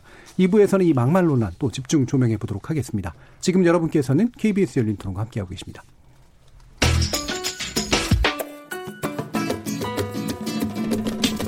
묻는다, 듣는다, 통한다. 케이비에스 열린토론. 듣고 계신 청취자 여러분 감사드립니다. 들으면서 답답한 부분은 없으신가요? 궁금한 점은요? 그렇다면 함께 토론에 참여하시죠. 유료 문자 샵 구칠삼공을 이용하시면 됩니다. 단문은 오십 원, 장문은 백 원의 정보 이용료가 있습니다. 스마트폰 어플리케이션 케이비에스 모바일 콩을 통해서도 무료로 참여하실 수 있습니다. 케이비에스 열린 토론은 언제나 열려 있습니다. 듣고 계신 케이비에스 열린 토론은 매일 밤 한 시에 재방송됩니다. 자, 그럼 우리 토론 진행되는 동안 청취자들이 보내주신 의견 들어보겠습니다. 송아랑 문자캐스터. 지금까지 청취자 여러분이 보내주신 문자들 소개하겠습니다. 콩아이디 삼공이칠님. 사전투표한 애청자입니다. 사월 십오일 본투표일에 자가격리자 투표를 실시한다고 해서 저처럼 먼저 투표한 분들이 많지 않을까요? 콩아이디 삼팔칠오님. 저는 울산에 사는 육십 대 여성입니다. 육십 대 칠십 대가 장년이나 노년이라고 무조건 보수라고 단정짓지 마십시오. 이십일 대 국회는 여야 화합해서 국민을 위해서 일하는 국회가 되길 희망합니다. 유튜브 청취자 헤이든님. 코로나는 진정세로 들어갔지만 아직 놀러다닐 정도로 위기감이 사라진 건 아니니까요. 놀러다니지 못하는 데다 선거의 중요성을 체감하는 유권자들이 어느 때보다 많으니 사 일오 총선 최종 투표율도 높지 않을까 생각됩니다. 콩아이디 천사님. 천사백 님, 양자 간 대결 구도가 되면서 이미 마음을 정한 상당수의 유권자들이 미리 움직인 것 같습니다. 코로나로 인해 선거 심리가 위축된 반면 이번 선거는 사람보다는 정당에 더 초점을 맞추고 있는 것 같아 사전 투표율은 높아지고 본 투표율은 낮아질 것 같습니다. 사실상 삼 일간의 투표율이라고 봐야 하지 않을까요? 유튜브 청취자 도라이미님, 사전투표 관내 선거줄이 너무 길어서 투표구 세 곳이나 옮겨 다녔는데 정말 줄이 다 몇백 미터나 되는 듯 했습니다. 놀라운 풍경이었습니다. 관내 외 선거줄이 다 길었습니다. 투표소 근처 상권이 반짝 특수를 누릴 정도로 많았습니다. 외출이 없거나 코로나 때문이라고 축소해 말하기엔 선거에 대한 국민의 열의를 너무 작게 보시는 듯합니다. 라는 의견 주셨습니다. 이 시간은 영상으로도 생중계하고 있습니다. 유튜브에 들어가셔서 케이비에스 일 라디오 또는 케이비에스 열린토론을 검색하시면 지금 바로 토론하는 모습 보실 수 있습니다. 방송을 듣고 계신 여러분이 시민 논객입니다. 계속해서 청취자 여러분의 날카로운 시선과 의견 보내주세요. 지금까지 문자캐스터 송아랑이었습니다. 자, 케이비에스 열린토론 월요일 코너 정치의 지구성 함께하고 있습니다. 김준우 변호사, 강신업 변호사, 최진영 변호사, 그리고 현근택 변호사 이렇게 네 분과 함께하고 있습니다. 어, 그 청취자 도라이미님께서 열의를 너무 작게 보지 마십시오라고 네. 누군가를 찍어서 지금 얘기를 하셨는데 네. 뭐 아까 잘 해석을 해주셨습니다만 이미 열의는 굉장히 높은 상태에서 네. 어, 다른 게 다른 빨리 달리 빠져나갈 구멍이 없으니까 더 높아질 수밖에 없는 음. 예, 그런 상태인 건 맞는 것 같습니다. 자, 그러면 이제 막말 논란에 대해서 좀 짚어볼 텐데요. 어, 이제 쟁점이 없었던 선거인데 막판에 이제 이게 좀 이슈가 확실히 좀 되고 있는 건 맞는 것 같은데. 일단은 이제 차명진 후보에 관련된 부분이었고요. 아까도 말씀드렸었습니다만 세월호 유족 관련된 막말이었고 저는 대충 이제 진압되지 않을까 싶었는데 그렇지 않고 결국은 제명되는 그런 상황까지 지금 갔습니다. 어, 통합당 차원에서 좀 일찍 강하게 좀 대처했어야 되지 않는가라는 지적도 나오는데 최진영 변호사님 어떻게 보세요? 그렇습니다. 이른바 읍참 명, 명진. 음. 어, 뭐. 읍참 마속 대신에. 예. 읍참 마속이라고 이제 어, 삼국지에 나오는 얘기가 있습니다만 결국 그 통합당으로서도 이른바 산토끼를 잡기 위해서 집토끼를 부득이 희생하는 그런 예. 전략을 그 편 것 같습니다. 물론 내부적인 반발이 상당히 예. 없지 않은 것 같습니다. 특히 통합 미래통합당 홈페이지에 뭐 천 개가 넘는 항의성 댓글이 있다라고 하는데 그 집토끼들은 그러면 차명진 후보에 동의하는 건가요? 어, 결국 그 부분에 대해서는 뭐 서로 정치적인 색깔을 내지는 그 예. 부분에 대한 어떤 동의하는 분들 사실은 적지는 않습니다. 아마 네. 그렇기 때문에 음. 어, 이번에 그 최초의 이 그 어, 어떻게 보면 김종인 총괄선대위원장이 그 탈당이나 이런 부분을 그 의견을 했습니다만 그거에 예. 대해서 어떻게 보면 절충설 탈 완전히 제명도 아니고 음. 거기에 대해서 그냥 계속 뛰는 것도 아닌 탈당 권유라는 절충설을 예. 했었는데 결국 절충설의 한계였던 것이죠. 음. 절충설을 하면은 다 만족시킬 것 같지만 결국은 지지층도 어떻게 보면 그 만족시키지 못하고 오히려 중도층도 만족시키지 못하는 그 결과가 됐다 보니까 어떻게 보면은 좀 안타깝습니다만 좀 더 빠른 결단을 했으면 하는가 아닌가 생각이 있는데요. 물론 저는 개인적으로 지금 차명진 그 전 후보님과는 개인적인 친분이 있다 보니까 좀 안타까운 건 있습니다만 네. 결국 아까 말씀드린 것처럼 제갈공명이 한 나라를 살리기 위해서 가장 가까이 있던 그런 어 마속이란 장군을 정말 읍참했던 것 아니겠습니까? 네. 그러면은. 지금 뭐 그 경북이나 아니면은 뭐 보울경 이런 부분에 대해서도 접전전이 있습니다만 가장 격전전은 결국은 백이십일 석이 달린 수도권, 수도권 아니겠습니까? 예. 이런 게 있어서 지금 실제로 수도권에 있는 다른 통합당 후보들이 굉장히 많이 어떻게 보면 이 부분에 대해서 항의성 어떤 요청들이 많았었던 것 같습니다. 예. 그러다 보니까 부득이 이런 얘기를 했었는데 말씀드린 것처럼 전쟁의 승리를 하기 위해서는 일부 전투에 진다 하더라도 전쟁에 승리하기 위한 큰 전략적 목표를 가지고 있어야 되는데 예. 그런 부분에 있어서 어떤 약간의 어떤 그 내부적인 어떤 어 손실을 메꾸기 위해서 이런 중도 반단적인 절충설을 했다가 결국은 어떤 그 어 여론의 흐름에 밀리는 것 같은데 이렇게 될 거면은 좀 더 빠른 어떤 결단이 필요했던 것이고 그런 점에서는 오히려 김종인 총괄선대위원장의 최초의 어떤 판단이 결론적으로 맞았다 이런 예. 것인데 어 결국 이 부분이 어떻게 지금 그 어떻게 보면 뭐 바른 어, 위성 전략인 정당이라고 할 수 있는 미래 한국당에 대한 투표율까지도 지금 이제 영향이 미칠 수 있는 그런 상황이 돼서 예. 과연 중도 이걸 그 차명진 의원을 제명함으로써 잡을 수 있는 중도의 표와 예. 이런 것을 통해서 이룰 수 있는 어떤 어, 어떤 보수 내지는 강성 보수들의 어떤 이룰 이룰 수 있는 그 표심의 어떤 전체적인 예. 어, 숫자를 얘기했을 때에 어느 쪽이 손실이 될 수 있을지 모르겠습니다만 어쨌든 한국당으로서는 막판에 정말 이와 같이 어. 그 탈당까지 탈당까지 하는 그 극단적 징계 그렇게 되면 어떻게 되죠? 예. 후보 자체가 빠져버리는 거예요. 음. 후보 자체가 없어져 버린 것이죠. 그거를 감수하고라도 이렇게 그 승부수를 던졌기 때문에 그런 부분이 예. 이 중도 표심에는 그래도 적잖게 어떻게 보면 아 그래도 도덕성이나 이런 측면에서 나름대로 노력을 한다거나 하고 있구나 하는 그런 메시지를 중도 어떤 서울, 경기 또 인천 지역에 있는 후 유권자들에게 나름대로 예. 어떤 어. 호소하는 전략이 될 수 있다. 저는 개인적으로 그렇게 봅니다. 예, 그럼 이제 읍참이라고 하면은 울면서 밴단 소리인데 뭘 가지고 그런, 우는 거죠? 왜냐하면은 네.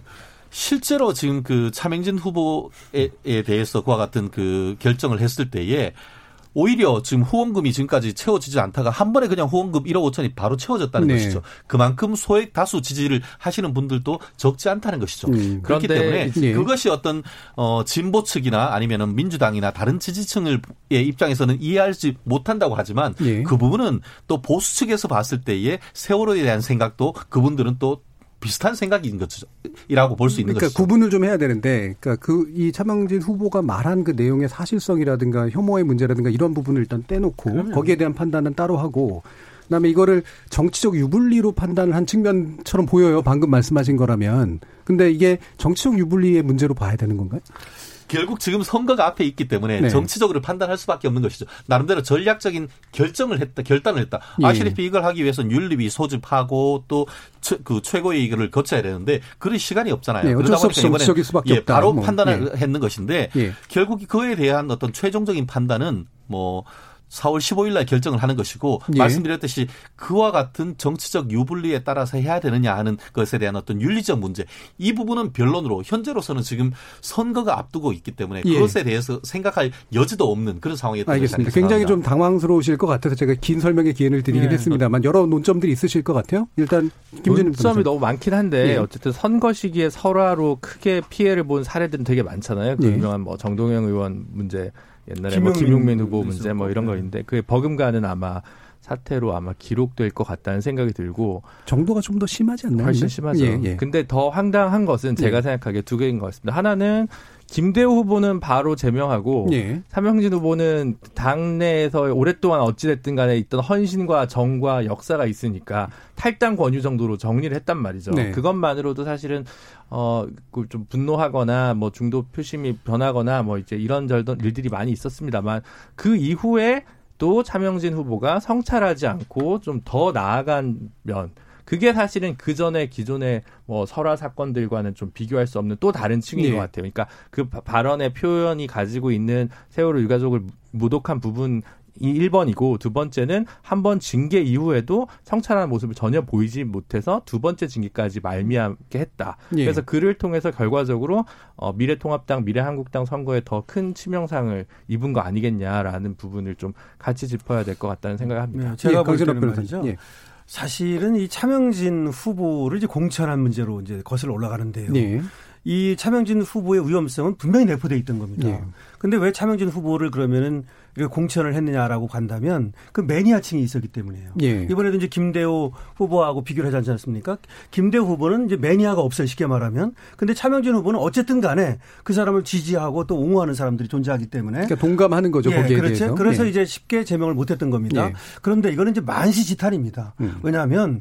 그 말의 사실성 여부가 문제가 되는 게 아니에요. 김종인 예. 선대위원장이 얘기했듯이 보수는 품격으로 가는 거거든요. 예. 그러니까 그 말을 입에 담으면 안 되는 거죠. 국회의원 후보로서 말이죠. 그래서 이제 그것이 문제되는 건데 다만 어떤 사람들이 또 그것이 이제 황교안 대표 얘기인지는 모르겠습니다만 생각인지는 모르겠습니다만은 그래도 차명진 후보 같은 경우에는 그 지지하는 극렬층이 있다. 예. 그래서 만약에 차명진 후보를 갖다가 제명했을 때에는 또 그만큼 손해가 될 것이다. 표에. 이런 계산을 했던 거예요. 예. 그래가지고 이제 탈당 권유밖에 못했던 것인데 그것이 사실은 실책인 겁니다. 음. 왜 그러냐면 그 몇 사람에 의해서 뭐 그 사람이 십만 명이라고 합시다. 오만 명이라고 합시다. 그 사람에 의해서 이 전체 표가 지금 유권자가 사천 몇백만 아닙니까? 예. 그중에서 반만 선거에 한다고 그래도 뭐 이천백만이 되는 거고 육십 퍼센트가 되면 약 이천사백만 정도 되나요? 뭐 약간 이 정도가 되는 건데 그 많은 사람들의 표심을 움직이는 이게 중요한 것이고 중도층만 해도 상당한 수가 있는데 네.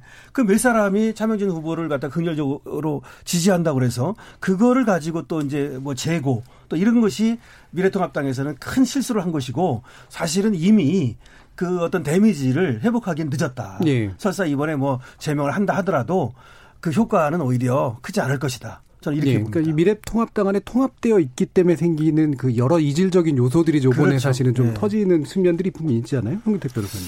다 두 분이 다 말씀하셨어요. 네. 그러니까 김대호 후보와의 형평성 문제 당연히 안 맞죠.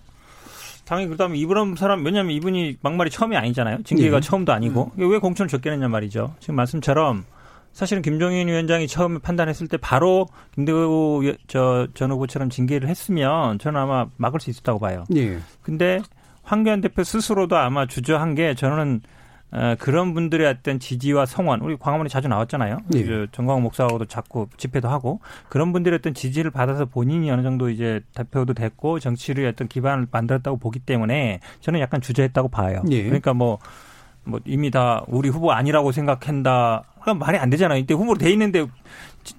계속 뛰고 있는데 후보 아니라고 생각한다는 게 말이 안 되잖아요. 네. 그러니까 황교안 대표 스스로 어찌 보면 모순된 행동과 말을 한 건데 거기에 저는 아마 황교안 대표 고민이 있다고 봐요. 네. 본인의 지지를 하는 그런 사람들 내칠 수도 없고 음. 그렇다고 해서 전체 선거가 만약에 잘못되거나 본인이 떨어지고 전체 선거가 잘못됐을 때 사실은 종로는 어렵다고 봐도 전체 선거에서 어느 정도 좀 의미 있는 성과를 거두면은 본인은 그래도 살 수 있거든요. 근데 둘 다 안 된다. 본인도 네. 떨어지고 선거도 패배한다. 이러면 아마 황교안 대표는 정치적인 미래가 없어요, 거의. 음. 근데 그런 거에 대한 두려움.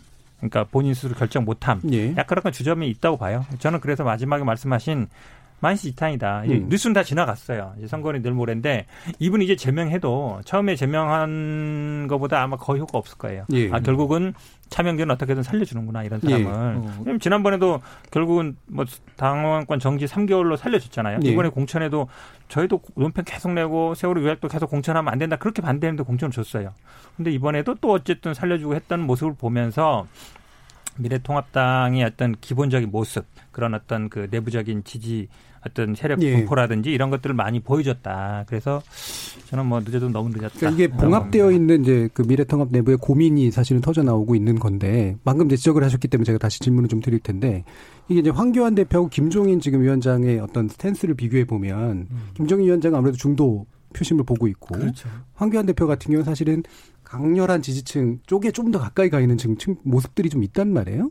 그러니까 이게 이제 차명진 후보하고의 관련성 속에서 서로 다른 스탠스하고도 연관이 돼 있지 않는가. 결국 리더십 문제하고도 연결돼 있지 않는가라는 생각이 들거든요. 어, 그런 점이 없지 않죠. 예. 어, 실질적으로 말씀하신 것처럼 어, 김종인 그 총괄선대위원장이 상징하는 경제민주화, 예. 중도층 이런 부분에 대한 그 리더십이 있는 것이고 또 지금까지 있었던 어떻게 보면은 그 황교안 대표의 어떤 팬덤 내지 전체적인 적극 지지층이 예. 있는 것인데 음.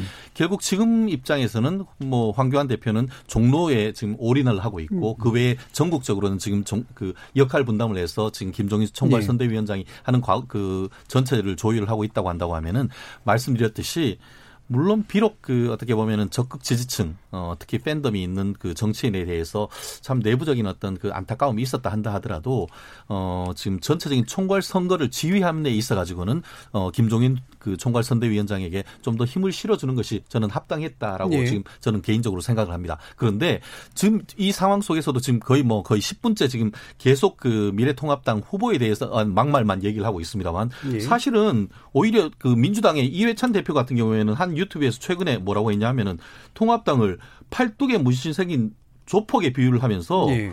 저열한 정당, 토착 외구라고 얘기를 했습니다. 음. 그리고 또 그 백원우 민주연구원의 부원장 같은 경우에는 국민에게 고통으로 다가가는 당, 쓰레기 같은 정당이라고 했어요. 예. 그러면은 국민 지금 통합당 지지하는 대구, 경북 그리고 서울에 있는 사람들은 쓰레기입니까? 음. 오히려 막말은 민주당이 더 하고 있는 건 아닙니까? 그런 부분에 대해서는 얘기를 하지 않고 특정 어떤 예전부터 문제됐던 정치인에 대한 것들이 계속 얘기한다는 것이 과연 정당한 것에 대한 것인지에 대해서는 저는 좀 얘기를 하고 싶거든요. 그런데 그 부분은 한번 정리가 좀 갈 필요가 있어요. 그러니까 같이 얘기는 하실 게 좀 필요하기 때문에 마침 나왔으니까 제가 정리를 하는데 예를 들면 이제 차명진 후보가 세월호 유족을 대상으로 얘기한 것과 한 정치 세력이 다른 정치 세력을 가지고 얘기한 거는 동일한 맥락은 아니잖아요. 네, 그렇다 하더라도 예. 그러면은 그 차명진 의원을 제가 뭐 물론 그 변호하거나 그런 취지는 아닙니다. 예. 그 전부에 대해서 그 그러니까 세월호 유족들 전부에 대해서 얘기하는 것도 아니에요. 음. 차명진 의원 같은 경우에도 그 후보와 그 티비 토론회에서 그 전체적인 어떤 그 박 뭐 지지하는 거와 관련해서 어떤 뭐 짐승이네 많이 그런 얘기를 하니까 그거에 대한 답변을 하는 과정에서 예. 일부 지금 그 세월호 유족 중에 일부의 문제에 됐던 그 부분에서 있는 것이죠. 그렇다고 하면은 그 부분에 대해서 저 또한 비판적으로 봅니다. 그렇지만 그걸 하나를 갖고 어떤 민주 이 미래통합당의 모든 어떤 후보들의 어떤 도덕성이라든가 네. 세월에 대한 생각이 같다는 식으로 해서 마타도를 하는 것은 그 또한 저는 부당하다고 봅니다. 네. 네. 알겠습니다. 뭐 저, 예, 강준호 변호사님. 예. 최 변호사 얘기가 뭐 타당합니다. 그럼에도 불구하고 이 선거 전략이라는 측면에서 보면요. 그 시대에는 금기어가 있고 터부가 있는 거예요. 예. 그러니까 어떻게 보면은 왜 그러면은 차명진 그 얘기는 그렇게 많이 해자되고 언론에서 어, 논의되는 데 비해서 이해찬 대표가 얘기한 토착외고라든지 뭐 예. 백원우가 얘기한 쓰레기 정당이라든지 예, 예. 이런 것도 같은 급 아니냐. 음. 물론 미래통합당에서 그렇게 말하고 싶겠죠. 근데 그거는 그렇지가 않다는 거예요. 왜냐하면 사람들이 어떻게 받아들이냐의 문제지 음. 내가 어떻게 주장하느냐의 문제가 아니란 말이에요. 네. 그리고 아까 저 앵커께서 얘기한 대로 이해찬이라든지 백원우 이런 분들은 다른 당에 대해서 물론 그것이 이제 그렇게 얘기를 하면 그 당을 지지하는 국민을 모독하는 그렇죠. 것이 아니냐 뭐 이렇게 얘기할 수 있지만 예. 그거하고 그다음에 아, 차명진 후보가 얘기한 이거는 걔가 달라요. 그리고 국민들이 느끼는 감이 달라요. 그래서 그렇게 이제 좀 다르게 받아들여지는 것이고 그런 측면에서는 차명진 후보를 공천할 때부터 위험성이 내포됐다. 아까도 말씀드렸지만 예, 예. 그거는 굉장히 제가 미래통합당에 좀 고언을 하자면 선거 전략의 미스예요. 누가 뭐라고 해도. 예. 그리고 어쨌든 간에 뭐 미래통합당에서는 하고 싶은 말이 많죠. 뭐 이해찬 대표도 너무 심해요. 사실은 이 양반도 굉장히 많이 그 험한 말하고 뭐 막말하고 또 뭐 또 장애인 비하하고 이런 거 예. 하거든요. 예. 그런데도 불구하고 그렇게 많이 얘기가 이렇게 해자가 되지 않는 이유는 일관되게 상대방 당을 비판하고 예. 비난하는 거예요. 예. 근데 그렇다면은 미래통합당에서도 그런 사람이 있어야 돼요. 사실은. 네. 황교안이라든지 상대당에 대한 저격, 상대당에 대해서 저격을 하는 사람이 있어야 되는데 그걸 어떻게 보면 제대로 잘 못하고 있다는 이런 측면도 있습니다. 예. 예전에 예, 노회찬 고 노회찬 의원이 자기는 뭐 떨어져도 국민을 탓하진 않는다. 예. 그러면 정치를 못한다 이런 얘기를 한 적이 있거든요. 그래서 정 교수님이나 우리 강 변호사님 말씀하셨다시피 어, 국민을 상대로 메시지를 던지는 것과 상대 진영에 던지는 것 사이에 확실한 궤의 차이가 좀 있다고 생각하고요. 두 번째로는 팟캐스트 유튜브에서 어, 특정 지지층에게 코어 지지층에게 과열된 언사를 통해서 인기를 얻으신 분들이 다시 진짜 중앙정치 그리고 전, 전국적 공중파에서 이 부분이 나타났을 때 아는 감도에 대한 감각이 예. 좀 무뎌진 것이 아닌가 이런 음. 것도 어, 자꾸 이제 정당 정치가 본연이 좀 축소되고 인플루언서 이런 정치가 만연해지는 상황인데 음. 어떤 경종을 울리는 어, 걸로도 좀 이번 사태를 해석할 수 있지 않을까 싶습니다. 음, 팬덤만을 바라보고 하는 강한 언사가 이제 바깥으로 음. 전체 대중을 했을 때는 확실한 차이가 있다는 말씀이시잖아요. 네. 예. 저도 이 의견에 동의합니다. 예. 왜 그러냐면 이, 이 보수의 최근 논객들이 대부분 유튜브 쪽으로 가 있어요. 그런데 예. 유튜브 저도 가끔 들어보면 굉장히 센 발언을 많이 합니다. 그래야만 여쭤보면 좀 보는 사람도 늘어나고 지지자들도 그렇겠죠. 많이 되고요. 예. 그러면서 어찌보면 확증 편향 같은 걸 좀 갖는 거예요. 그런데 예. 그게 어쨌든 근데 사실 그 보는 사람은 정해져 있어요, 거의. 예. 물론 몇십만 보기도 하고 이랬지만 보는 사람이 항상 보거든요. 음. 근데 일반인들은 잘 못 봐요. 그런 얘기들. 근데 그런 얘기가 밖으로 튀어나왔을 때 이런 영이 생기는 거거든요. 근데 그동안 아마 지금 이 저 황교안 대표도 이 유튜브에 많이 의존해 왔어요. 예. 이번에 그 해명할 때도 보니까 유튜브에서 하더라고요. 음. 제가 물어봤더니 시간이 없어 급히 하려고 그랬다 그러는데 보통 정치인들은 그렇게 급해도 기자회견을 합니다. 예. 그러면 자기 뭐 지역구에서 해도 되고 여의도로 와도 되고 지역을 하면 질문이 가능해요. 음. 근데 그 질문을 안 받는 거예요. 그냥 유튜브에서 자기 할 말만 하고. 음. 근데 이 보수 유튜버의 특징이 사실은 굉장히 영향이 커졌어요. 그 당내에서. 네. 이거 눈치 보는 사람들 굉장히 많아요. 네. 그렇, 그렇다 보면 저는 여기와 좀 어느 정도 절연을 해야 된다. 음. 그래서 정상적인 언론, 정상적인 기자회견, 정상적인 우리 뭐 꼭 뭐 공중파라든지 아니면 이런 언론들을 상대로 해야지 이 보수 유튜버에 너무 매몰돼서는 앞으로도 이런 일 사고가 생길 가능성이 굉장히 많다라고 보고요. 예. 저는 아마 최진영 변호사님한테 드리고 싶은 말씀이 그러니까 처음에 징계를 했을 때 이렇게 얘기했어요. 상대방이 인간 대 짐승으로 얘기했기 때문에 내가 그 말을 한 것이다. 그건 말이 안 돼. 만약에 인간 대 짐승으로 얘기했다 그러면 왜 당신 그런 말을 하느냐. 내가 어떻게 짐승이냐. 내가 그 말을 한 건 맞지만 나한테 짐승이란 표현한 데 사과하라. 예. 이렇게 얘기했으면 제가 보기에 국민들이 아 그럴 수 있다라고 얘기할 거예요. 음. 인간 대 짐승이라 표현하고 차명진, 차명진 전 후보가 이렇게 얘기하는 거하고 무슨 관계가 있어요. 음. 아무 관계가 없는 거예요. 평소에 했던 의식이 드러나는 거지. 그러니까 세월호 얘기 나한테 한번 얘기해봐라. 나는 이해 꼭 할 거야. 이런 어떤 생각을 갖고 있었던 게 저는 드러났다고 그렇죠. 봐요. 예. 예. 사실 우리가 지금 이제 토론을 하고 있잖아요. 예. 공중파에서. 케이비에스라고 예. 하는 국민들이 전부 듣는 데에서. 음. 근데 그것이 이제 유튜버라고 하는 곳에서는 유튜브라고 하는 곳에서는 자기 진영만 듣는다 그래가지고 네. 그 사람들에게 맞는 말, 그다음에 또 심한 말 이런 말만 하다가 아까 중요한 말을 했어요. 현근택 변호사가. 예. 사실은 지도자라고 한다면 정당의 어떤 그 대표라고 한다면 기자회견을 해가지고서 공중파를 이용한다든지 또 뭐 공중파가 아니라도 하더라도 종편이라도 그런데 그것이 자기 유튜브에 나가가지고 뭐 그건 진보 진영도 마찬가지입니다. 네. 그래서 자기 사람들이 자기 진영 사람들이 듣고 싶어하는 말 만 하고 이런 식의 정치를 해서는 안 돼요. 예. 그리고 그런 걸 하다 보면은 반드시 사고가 벌어진다고 저는 봅니다. 예. 우리 같은 사람들은 지금 저도 뭐 방송에 오래 나왔습니다만은 우리 마찬가지입니다. 훈련된 사람들이에요. 그래서 음. 그렇게 방송을 오래 했어도 뭐 문제될 만한 발언을 했다든지 한 번도 없습니다. 예. 그래서 그것은 훈련돼야 되는 것이고 또 어, 그렇게 방송을 한다는 것에 대한 어떤 책임감이라든지 공적 어떤 어, 공무심이라고 할 수 있고 이런 것들이 필요한데 그런 것이 없는 상태에서 어떤 그 뭐 기자회견이라든지 뭐 유튜브라든지 하여튼 이런 걸 예. 하다가 사고가 벌어지고 이렇게 되는 겁니다. 예. 지금 오늘 논란이 된 그 김남국 후보 같은 경우도 예전에 팟캐스트에서의 발언이 논란이 되고 있단 말이죠. 그래서 현근택 변호사님이 이제 보수정당 얘기만 하셨는데 사실은 민주당, 범민주당 쪽 후보나 정치인들 중에서도 이 팟캐스트 유튜브에서 코어 지지층의 좀 젖어서 이렇게 감각을 잃어버리는 경우들이 있고 그에 따른 설화들이 꽤 많다. 그래서 그런 것 전반들이 어, 깊은 속내, 평소에 공중파에서 이야기하기 어려웠던 뭐 여의도의 야사, 비사를 이야기하는 것은 좋지만 예. 그와 별도로 그 표현들에 있어서는 절제된 언어들을 사용하는 것들이 되게 중요하겠다는 생각을 합니다. 그러니까 이게 이제 미디어 환경이 바뀌면서 이게 사적으로 얘기하는 그 말의 투와 그다음에 음. 공적으로 얘기하는 말의 투가 사실 미디어 중간, 유튜브 같은 데서 이제 섞여버리는 그렇죠. 현상이 네. 이제 나타났잖아요. 네. 그러다 보니까 생기는 설화라든가 문제점들이 확실히 좀 많이 있는 것 같고 누군가는 뭐 의도적으로 하는 경우도 있겠지만 또 누구는 실수로 하게 되는 경우도 있고 그런데 지금 이제 쭉 얘기를 해주신 이런 뭐 막판에 입단속들은 계속 하는데 결국은 터져나오고 있는 이런 여야의 여러 가지 이야기들을 보시면서 어느 정도 좀 단속이 좀 되어가고 있다고 보세요? 아니면 역량이 좀 줄어들거나 늘어날 어, 거라고 보세요? 오히려 그, 음. 제, 그 오늘 어떤 일이 있었냐면 예. 그 강남구의 강남 어 강남병이었죠. 그 대치동 쪽에 있는 지금 어, 민주당 기호 일 번 같은 경우에는 어, 본인 에스엔에스에서 어르신들이나 부모님들이 기호 이 번을 찍으려고 하면은 못 나가게 해라라는 취지로 글을 올리면서 예. 그걸 막 그 못 나가게 하는 취지로 코로나 때문에 그런데 많은데 가지 말라고 하는 그런 취지의 글을 지금 올려서 그거에 대해서 한국 그 통합당이 제이의 정동영이 나타났다. 이런 취지의 어떤 그, 어, 성명을 냈단 말이에요. 네. 지금 보면은, 지금까지 보면은 어떻게 보면 치열한 어떤 그 전투 가운데서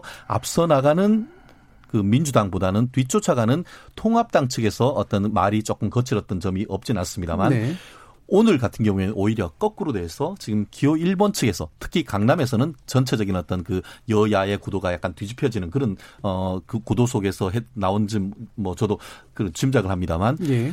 민주당 후보 그것도 지금 우리나라 최고의 로펌에 있었던 변호사 출신이 그와 같은 글을 올렸기 때문에 아마 오늘 저녁에 상당히 이 부분이 어떤 큰 논란이 될 가능성이 네. 있고 이게 사실 확인이 좀 필요하긴 한데 맞습니다. 네. 네. 네. 제가 좀 지금 그렇기 때문에 예. 오히려 지금 보면은 오늘까지는 차명진 의원 그 후보에 대한 어떤 것이 논란이 됐다고 하면은 오늘과 내일 선거 직전 같은 경우에는 오히려 민주당 후보의 이른바 노인 예. 폄하 발언 이 부분이 더 쟁점이 될 가능성이 상당히 높고요. 더불어서 좀 전에 얘기했는 것처럼 저는 깜짝 놀랐습니다.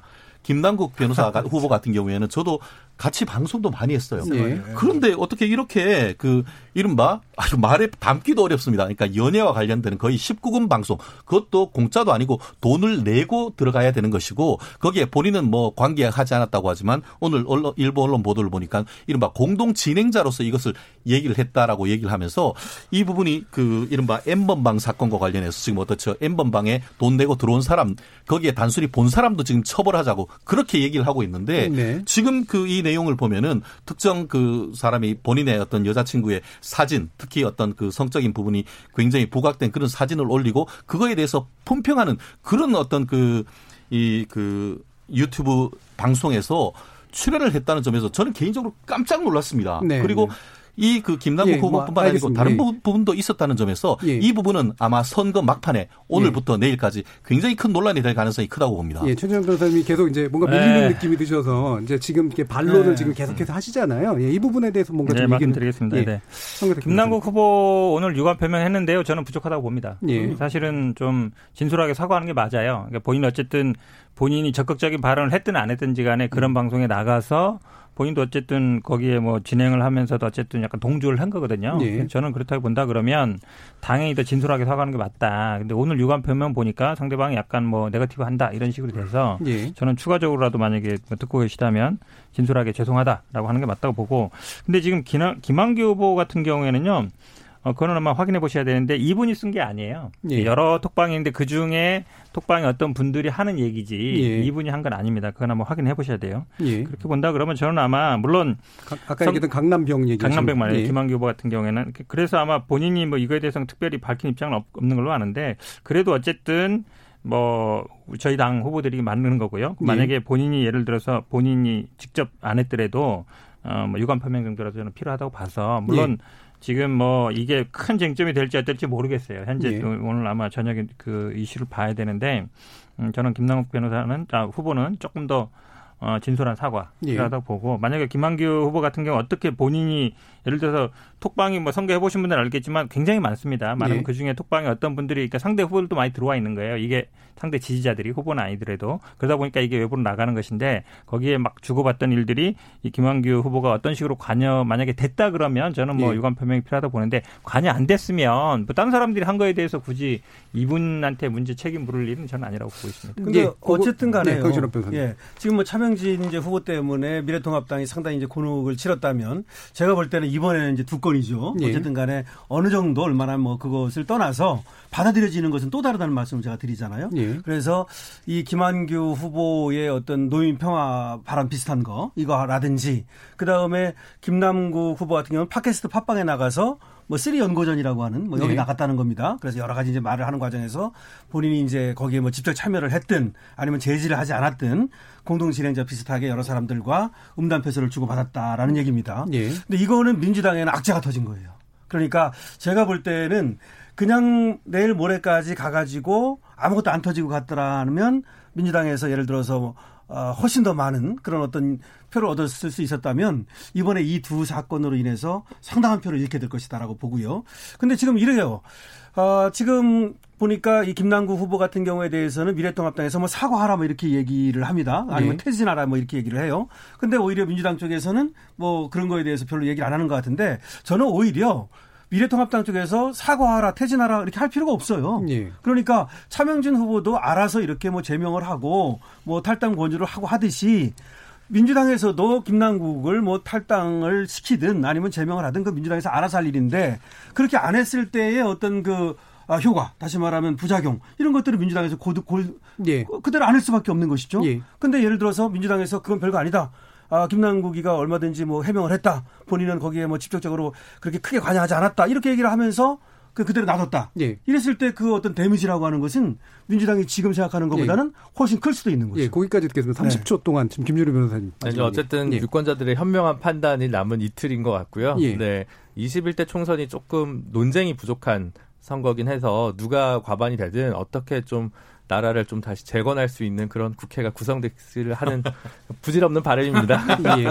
지금 뭐 이제 총선 바로 앞두고 토론을 했는데요. 저희 오사칠일 님이 좋네요. 보수 진보의 토론, 오늘 토론처럼 우리 정치도 흘러가길 바랍니다라는 좋은 소망 담아서 예, 메시지 주셨습니다. 감사합니다. 케이비에스 열린 토론 월요일 코너 정치의 재구성 이것으로 모두 마무리하겠습니다.